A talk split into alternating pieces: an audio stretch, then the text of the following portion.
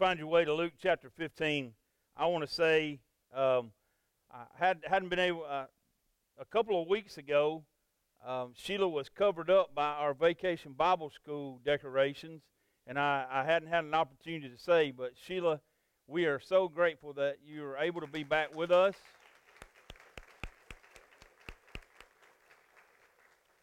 And we are grateful to Rhonda for being able to fill in for Sheila during that time.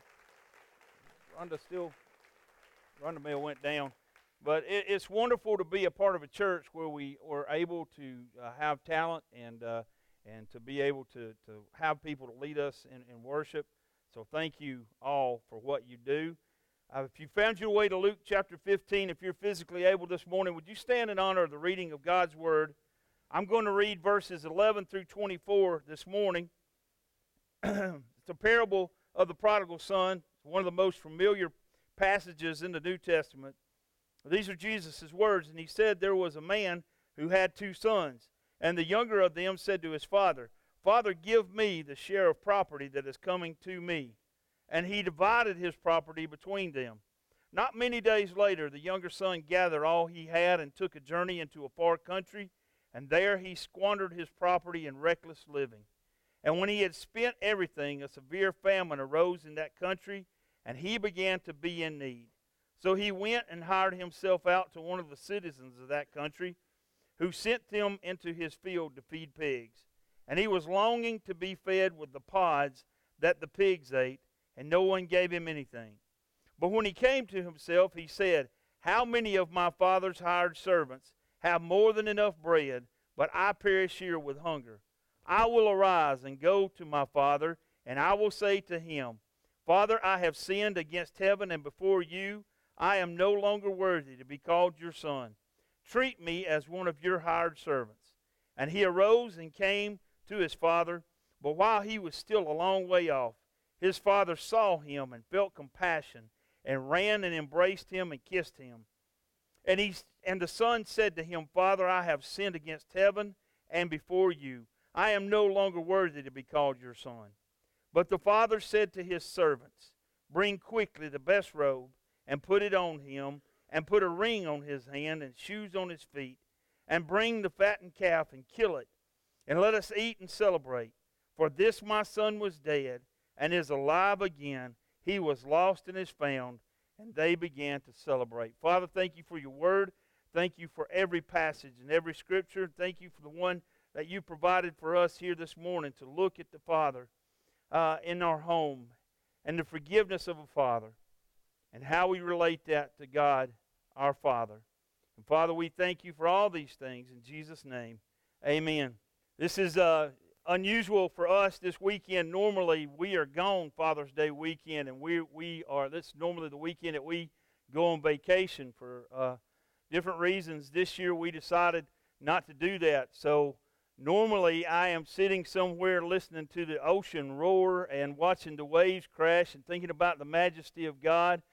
And I'm, I'm, I'm grateful that there are other people who are able to do that this morning. Amen. So today, our plans are I know it's going to be uh, th- later on this evening, after all the activities that we have here. Later on this evening, uh, it's going to be, I know it's going to be peaceful and quiet because Bryson has to work. And I know that it's going to be, uh, I know that Grayson has promised me. I was looking for a gift this morning. I didn't see one. Grayson has promised he's going to cook this afternoon after everything is finished, and, and he's going to he's going to cook. And when Bryson comes home, we're going to have a meal. And somewhere later on, there'll be a nap. Is that right? All right. So I'm y'all saw the guarantee there. So um, it is wonderful to be able to be here and to speak about the Father and the, uh, on this Father's Day. And this Father here is one of the most significant fathers in all of the Bible. And he is an ideal father an ideal earthly father to study this morning. Now, he's the father of two sons, and both of his sons are prodigals. The younger was prodigal because he chose the pleasure of sin. The older is prodigal. We didn't read the scriptures on down through verse number 32, but the older is a prodigal because he chose the pride of himself. Now, because the father was what he was, the prodigal is able to become what he should be. The younger in returning to the father, and the older in the decision to accept the brother. Um, now, this uh, we look this morning, and first of all, we look at um, this father, and he was a father that the son could come to. The son could go to this father. The text seems to give us some family history here. It appears that the mother is not here. The mother has passed away from what we gather here in the scriptures. And we, we see that the father here is raising two sons. And they are of age, they are they're pretty much grown. And we also see from what the scriptures tell us that the father is a man of great wealth. The father has, we see the, the, the, mention of the servants that he has. We see the mention of the property that he has to divide between the two sons. And so we gather from that that he's a wealthy man. Now, the youngest son has dreams. The youngest son has these great dreams of going away. Maybe he's heard about this far country and he wants to know what it's like. His father has a lot of hired servants, and these hired servants probably go away and do business in other cities, and they have come back with these fantastic tales and stories about life in the big city, the bright lights in the big uh, and, and big city, and they've he's overheard all these stories that they've told, and he now is there, and he's stuck on the farm, and he now, compared to all these stories that he heard, the farm begins to look very, very boring and mundane. Any of you ever had that desire when you were younger and you just wanted to get away from it all and you wanted to leave and you wanted, uh, you wanted to get as far away from old Piedmont or Spring Garden as you possibly could? You had this dream of going to the big city and, and being something else and something different.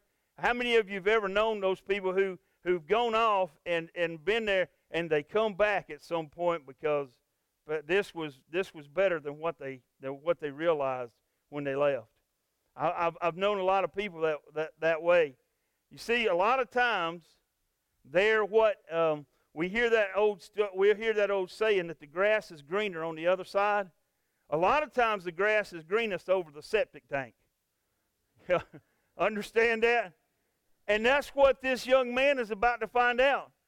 The grass is greener over there, but it's because it's over a septic tank. And it's because it is a vile and ugly uh, place. And he's got he's going to go and find that out. Now, we look at this story and we see that the young man obviously has a relationship with his father where he knows that he can go directly to his father and have a conversation with him. And he, he real, we, we, we realize that by he, he's kind of bold here in what he does and going and asking his father what he asked him. Now, some may have slipped off in the night and just ran away. He was, he was of the age where he could go and, and he could probably find his way to the city. But if he just slipped off in the night and ran away, what would he be running away without? He'd be running that away without his father's wealth. And so he doesn't do that. Now, some might have asked another to intercede for him. He could have easily asked his older brother, "Hey, will you go and talk to the father for me?" Or one of the one of the uh, other hired servants there who may have been in a close relationship with the father. He may have he could have easily asked one of them to go and intercede for him. But this son feels free to come right to the father. He goes and he begins with these words, "Father." And then we see the selfishness of what he says. Give me the share of the property that is coming to me. He's thinking about himself and himself only. Now, we've as we've looked at this from different ways, we we know that uh, we've we've talked about this before. By asking for his inheritance at this point, he's basically saying to his father this: "I wish you were dead. I wish you were dead so that I could have what's coming to me."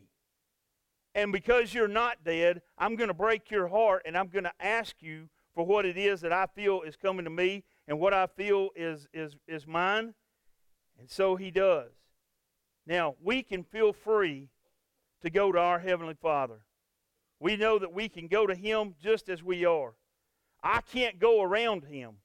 I can't go around God if I have a request. I can't run away from Him. I can't run away in the night and, and go anywhere else.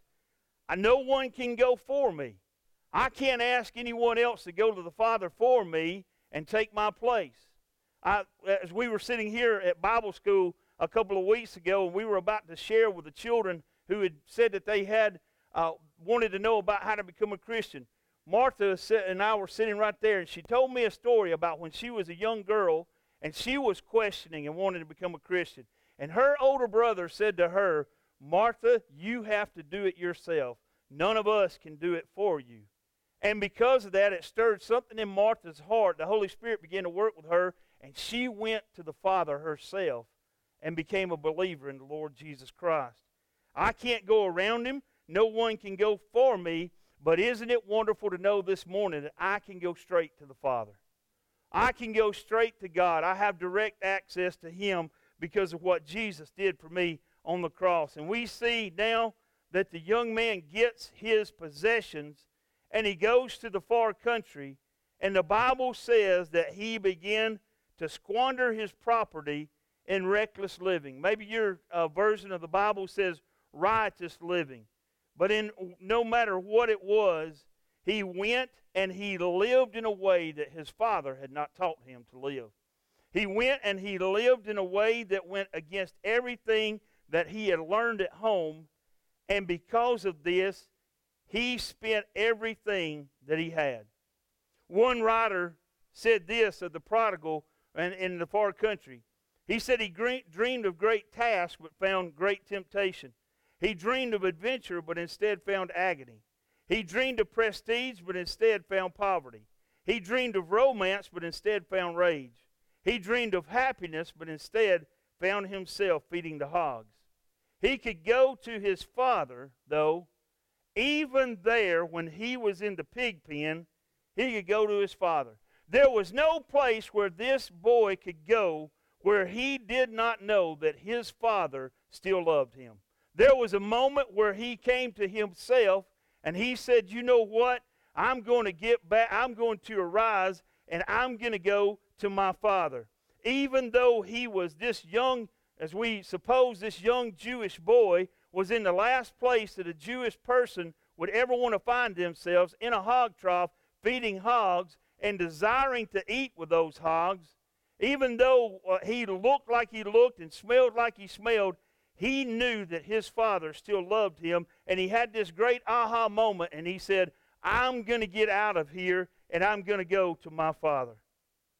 We were doing a mission project one year in, in Nassau, Bahama, and we were building, we were helping with the construction of a house. And there was a pastor there who met with us a couple of times through the week. And on the last day that we were there, he wanted us to stop and to look at what we had accomplished there that week. And he wanted us to look at what we had, how we had continued the building of this structure. And what he told us was to look at the house that was next door where the, this family of Haitian refugees was living. And they were living in as, uh, I've never seen conditions worse than what they were living in. They had an outdoor kitchen where animals just roamed freely through. They had orange electrical cords running from everywhere you could possibly run them from. And their house was just open and it was hot. And they were living in the most abject poverty that I had ever seen. And he looked, he told us to look at where they were, and he told us to look at where they were going to move. And he said these words to me that I'll never forget. He said, Your condition is not your conclusion. Your condition is not your conclusion. God can take you from anywhere where you are, in any situation that you're in, and He can heal you, forgive you of your sins, and He can take you to a better place through a life with Jesus Christ. Our condition does not have to be our conclusion we can leave the world behind, the sin that we are in, the way that this boy was in, living in the, uh, in the pig pen, and we can know that we can come to Jesus, and our conclusion can be better. So we see that he knew that he could go to his father, and now we see that the son see, he saw his father's home as heaven. All of a sudden, that place that looked so bad looks real good. He says, he says these words I have sinned against heaven. He says, I'm going to go back and I'm going to say to my father, I have sinned against heaven and before you. Now, think about this. It's interesting. When he thought about heaven, he thought about his father. And when he thought of his father, he thought about heaven. All of a sudden, his perspective changed. His, his father's home now seems like heaven. I remember reading, uh, a lot of us have, a lot of the world has a, a misplaced uh, idea about heaven. I can remember when I was a kid reading Huck Finn, and Huck Finn saying that he and Tom Sawyer, somebody had talked to them about heaven, and they told them that when you get to heaven, you get a white robe and a harp, and you sit around and you play a harp, and you sit on clouds. And Huck just decided, that ain't for me. I don't want to go to heaven. Well, this young boy, this young man, he decides that now that he's got out in the far country and he's seen what's really there and he knows what's really uh, there, his perspective changed. Now, all of a sudden, the farm looks great. The farm looks like heaven to him. His father's home looks like uh, the most wonderful place in the world. I can remember being lost and being out in sin and being just as far away from God as, a, as I possibly could be. And I can remember there in the beginning, it seemed like a wonderful place to be. I was in charge, I was in control, I had my destiny in my own hands, and, and I thought this is the life that everybody ought to live. And then there were these moments, these moments where I realized, and I began to look at, I began to look at my life, and I began to look at the darkness and the deep sin that I was in. And the Holy Spirit began to convict me and begin to compel me and to begin to show me that what the uh, what the uh, the life that seemed so boring and so mundane was really the best life I could be living. That to be in the hand of God and to be secure in His hand was much better than how I was living. And you want to know what I found out since then? It hasn't been boring and mundane at all. It's been one great adventure. Being a child of God and being knowing that I am in the hand of God, I, it has been the greatest adventure that I could ever have, have thought about being on. It has been a wonderful journey. It may not have always been smooth and easy, but I have known that at the end of this destination is my Father's house, and I'm going to be there with Him. This young man couldn't be reminded of God without remembering his father. His when he thought about his father, he he uh, he automatically began to know about God. We look at our society and we look and we see all the problems and all the the heartache and all the things that go on in our world.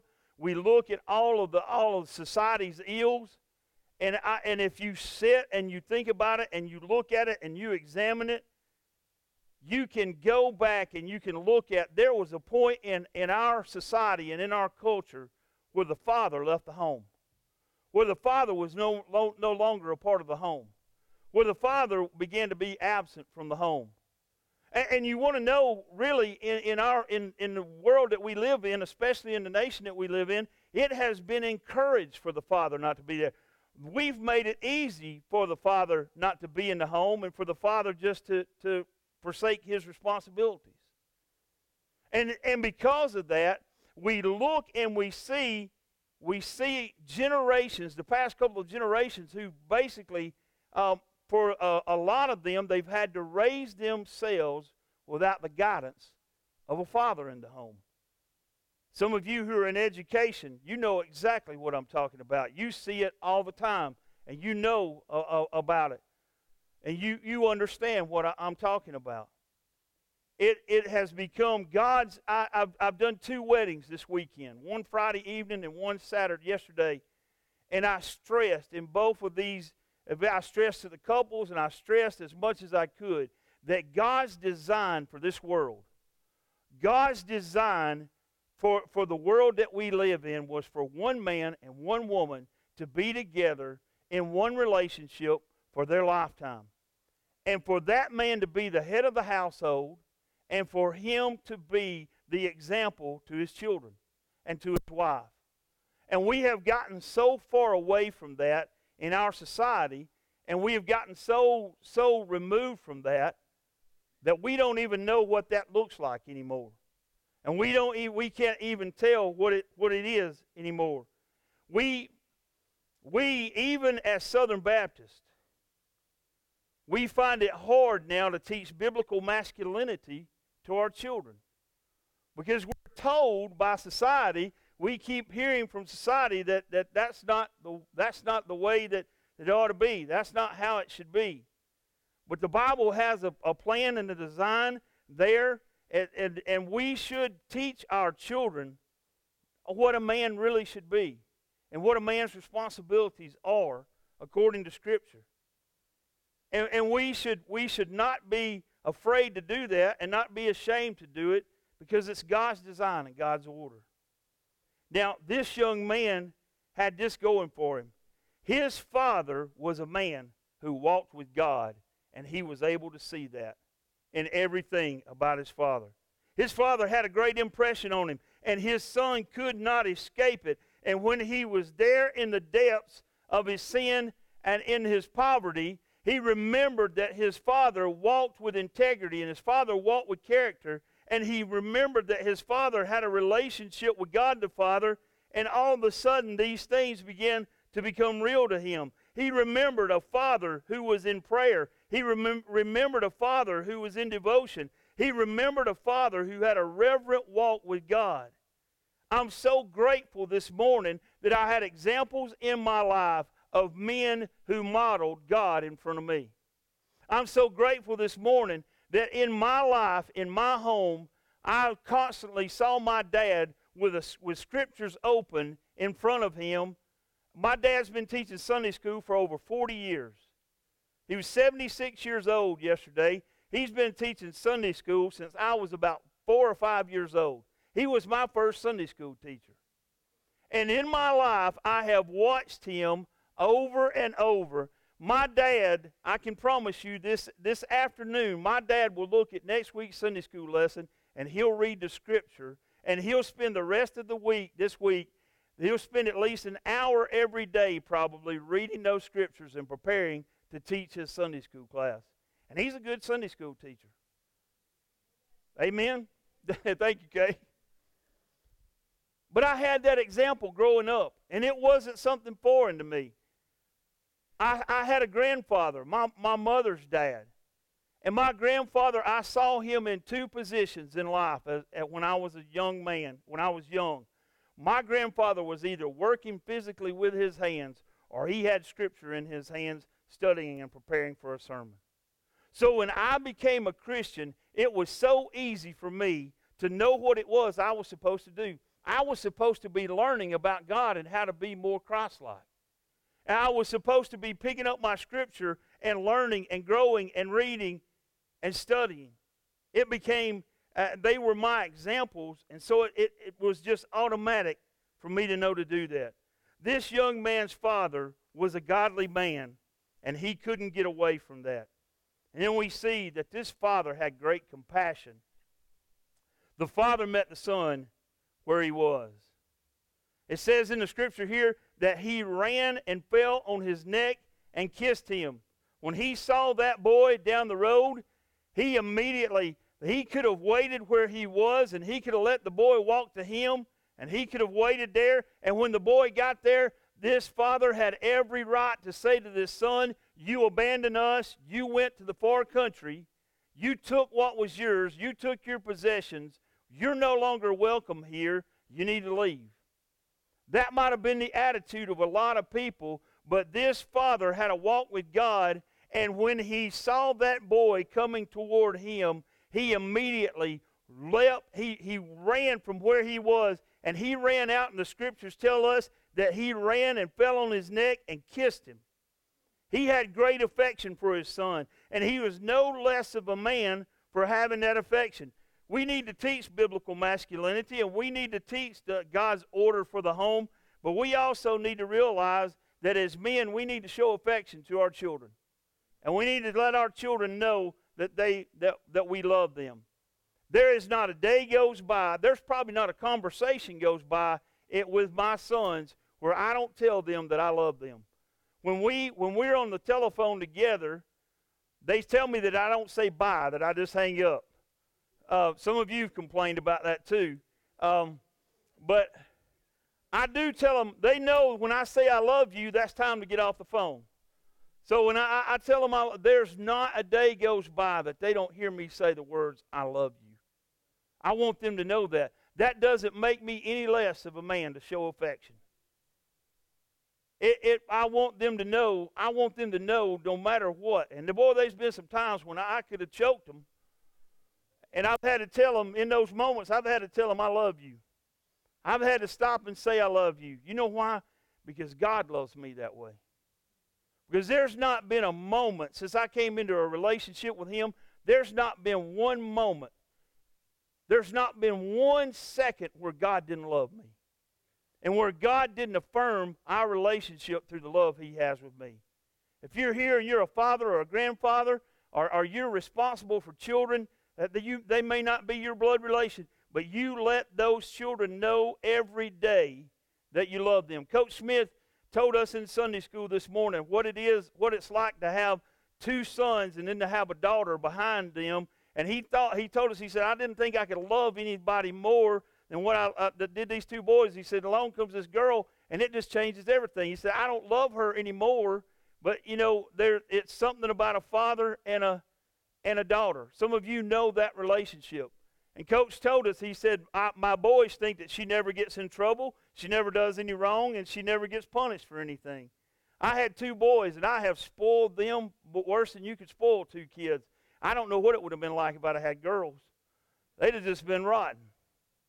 But I, well, I say all that to say this affirm every day. Let your children know that you love them. Express your love.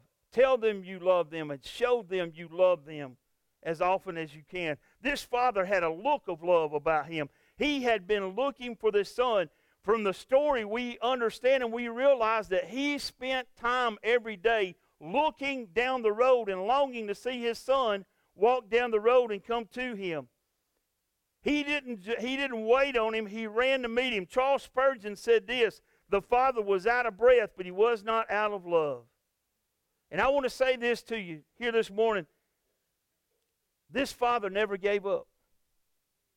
This father went every day and waited for that son. And I want to tell you this that son or that daughter who is wayward, that son or that, that grandchild or that niece or that nephew or whoever it is in your family that you worry about, don't ever give up on them. Don't ever stop praying for them. Don't ever concede that they are hopeless. You keep praying every day. You keep loving them every day. You keep showing them the love of God. Don't give up on them. Never stop praying. Because this father didn't, and he's our example. Here's what was important to that father it was important that this son was returning. the fact that he had been away made no difference to the father. The time away made no difference. The fact that his son came home and he smelled like a hog lot made no difference to him. The rags that he were, were wearing made no difference. Not even the empty pockets that he had and the fact that he had squandered everything that his father had gave him.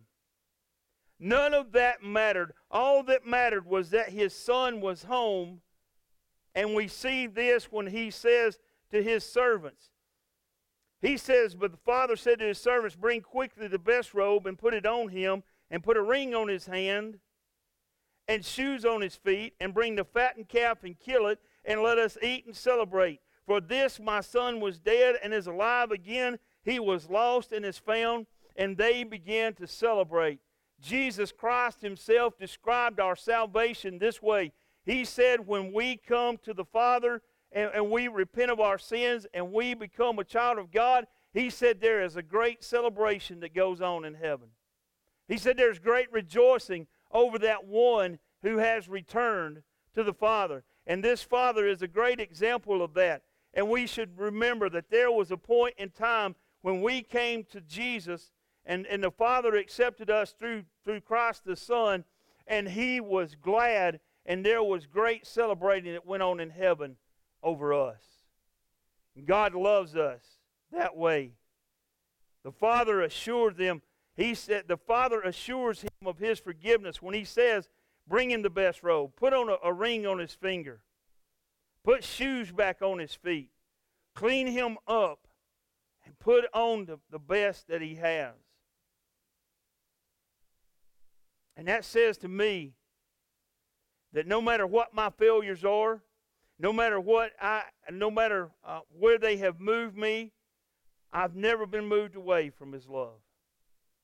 And that as as believers and followers of Jesus, we should take this example and we should take the problems of this world and the problems that come at us and the and and especially the problems that may come to us through our families and we should take them as God the Father takes them.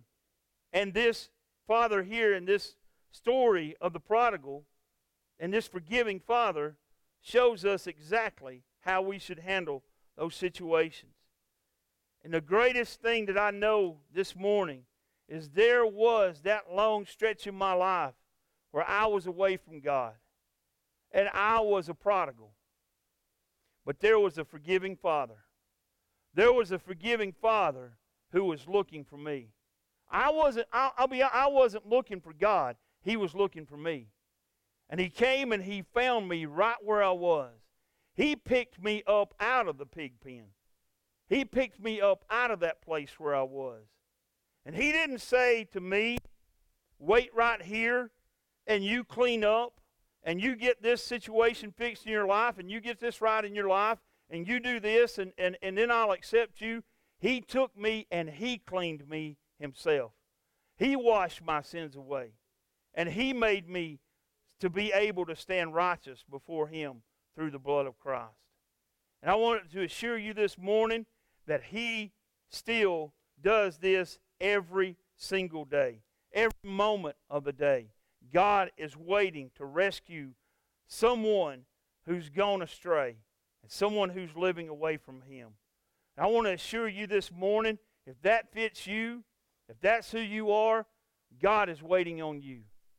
God is searching for you, and God is, is, has a desire to have a relationship with you.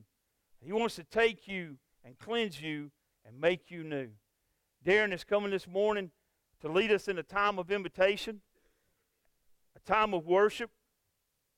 And as we are here, I want you to, to just honestly look at your life say, Where am I? Am I living in the Father's house? Am I, am I taking, am I there with the Father? Or have I drifted out to the pig pen? Has, has the devil made this world look so appealing to me that I, I've drifted out and that's where I am? I want to assure you that God has a place for you in His home. And that He is there to welcome you with open arms and with great affection stand as we pray. Father, I pray this morning and I ask you to speak to our hearts and our souls. And God, show us where we may be away from you. Father, if there is anyone here who needs to begin a relationship with Jesus today, I pray that this would be the moment when they decide to do so. if there is one here this morning or any this morning who need to know how, Father, I'll gladly meet them here and take Scripture and show them how they can know that they have eternal life. And Father, I pray this morning and I ask that you help give people the confidence that they need in their relationship with you. And I pray, Father, that uh, if there are any here this morning who needed to declare to us that they want to follow through in baptism, church membership, no matter what it is, maybe they just want to come and pray over some situation or something that they have in their life. Whatever it is, God, may we be obedient. In Jesus' name, amen.